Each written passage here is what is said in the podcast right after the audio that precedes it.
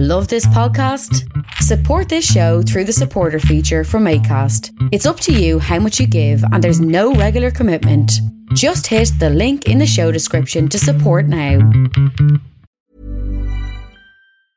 Hey, I'm Ryan Reynolds. Recently, I asked Mint Mobile's legal team if big wireless companies are allowed to raise prices due to inflation. They said yes. And then when I asked if raising prices technically violates those onerous two year contracts, they said, What the f are you talking about, you insane Hollywood ass? So to recap, we're cutting the price of Mint Unlimited from $30 a month to just $15 a month. Give it a try at mintmobile.com slash switch. $45 upfront for three months plus taxes and fees. Promo rate for new customers for limited time. Unlimited more than 40 gigabytes per month. Slows. Full terms at mintmobile.com.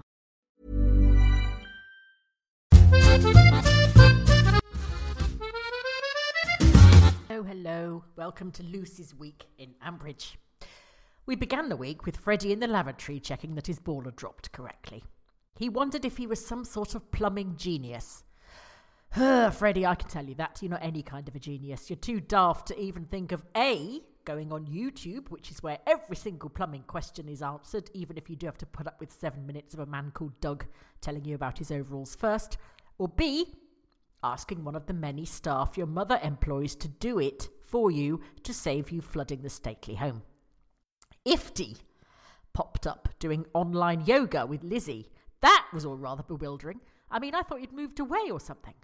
I wonder if he thinks I look very different, wondered Lizzie. Well, probably depends if you're bending over. There we go. No, just the same. Ifty then started texting her in the middle of the class. How? If I do yoga, I'm wondering how I can cross my right leg over my left shoulder without farting. I certainly don't have spare energy or coordination to send a text. He asked Lizzie if she wanted to meet up virtually, and she immediately spiraled into a panic, which involved whether or not they might end up in some torrid affair, which meant that Lower Loxley contained two people simultaneously worrying about their toilet parts. And now, Team Horrobin. And now, Team Horrobin. Tracy was still furious that Susan had talked about her on air, and also appeared to be recording her team video from inside a tumble dryer. Susan seems to be using her radio show as a way of airing any personal vendettas she may have, while also using it as an excuse to fuel her rapid descent into alcoholism. Emma then waded into the fracas and was worried that Tracy might mention Susan had been in prison in revenge. Blimey, if Tracy mentioned on air that Susan had been in Clink, I would pay to hear that. Even if it was on Radio Borchester, sandwiched between an interesting piece by Wayne Foley about the history of the pedestrian precinct and the Fat Stock Report. Emma, meanwhile, was having a whale of a time careering around the farm on a tractor. She kept talking about when the rains come, as if she was Karen von Blixen, when I had a farm in Borchester.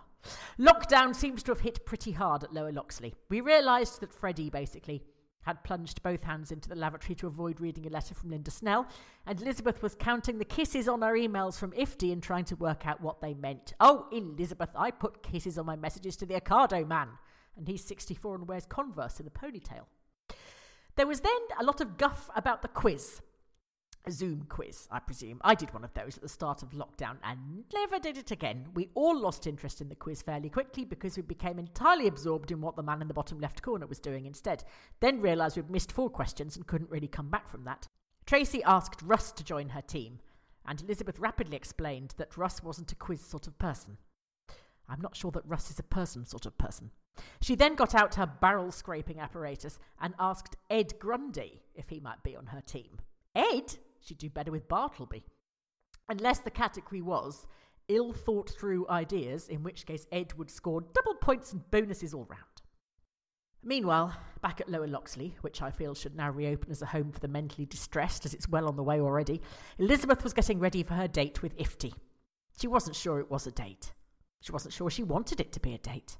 She was pretty sure it was Ifty she'd been talking to, but as everyone at the moment in the Archers is having animated conversations with standard lamps and hat stamps, it could have been anything.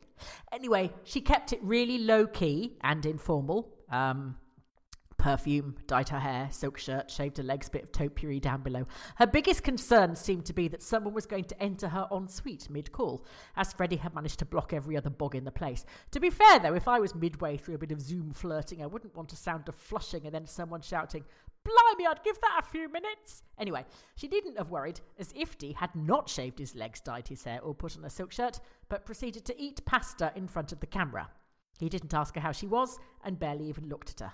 Elizabeth, that was definitely a date. Meanwhile, in the Battle of the U Bend, Freddie caved in and asked Reg, who told him to go up to the attic in the hopes that Freddie would do a papa Pargetter and take a header off the roof. No such luck, sadly, but Freddie inevitably managed to find a box of toy soldiers and a priceless work of art up there. How big is this attic? They've been up it about eight million times. They've done shows in it. How can they still be finding things?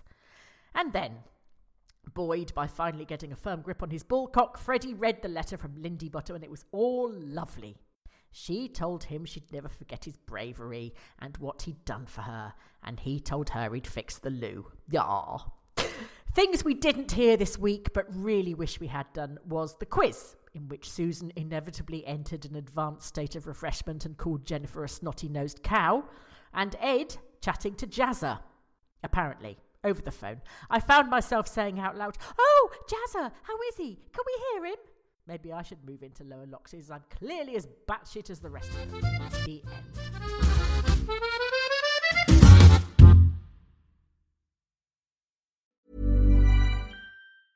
A lot can happen in the next three years. Like a chatbot may be your new best friend. But what won't change? Needing health insurance. United Healthcare Tri Term Medical Plans are available for these changing times Underwritten by Golden Rule Insurance Company, they offer budget-friendly, flexible coverage for people who are in between jobs or missed open enrollment. The plans last nearly three years in some states, with access to a nationwide network of doctors and hospitals. So for whatever tomorrow brings, United Healthcare Tri-Term Medical Plans may be for you. Learn more at uh1.com.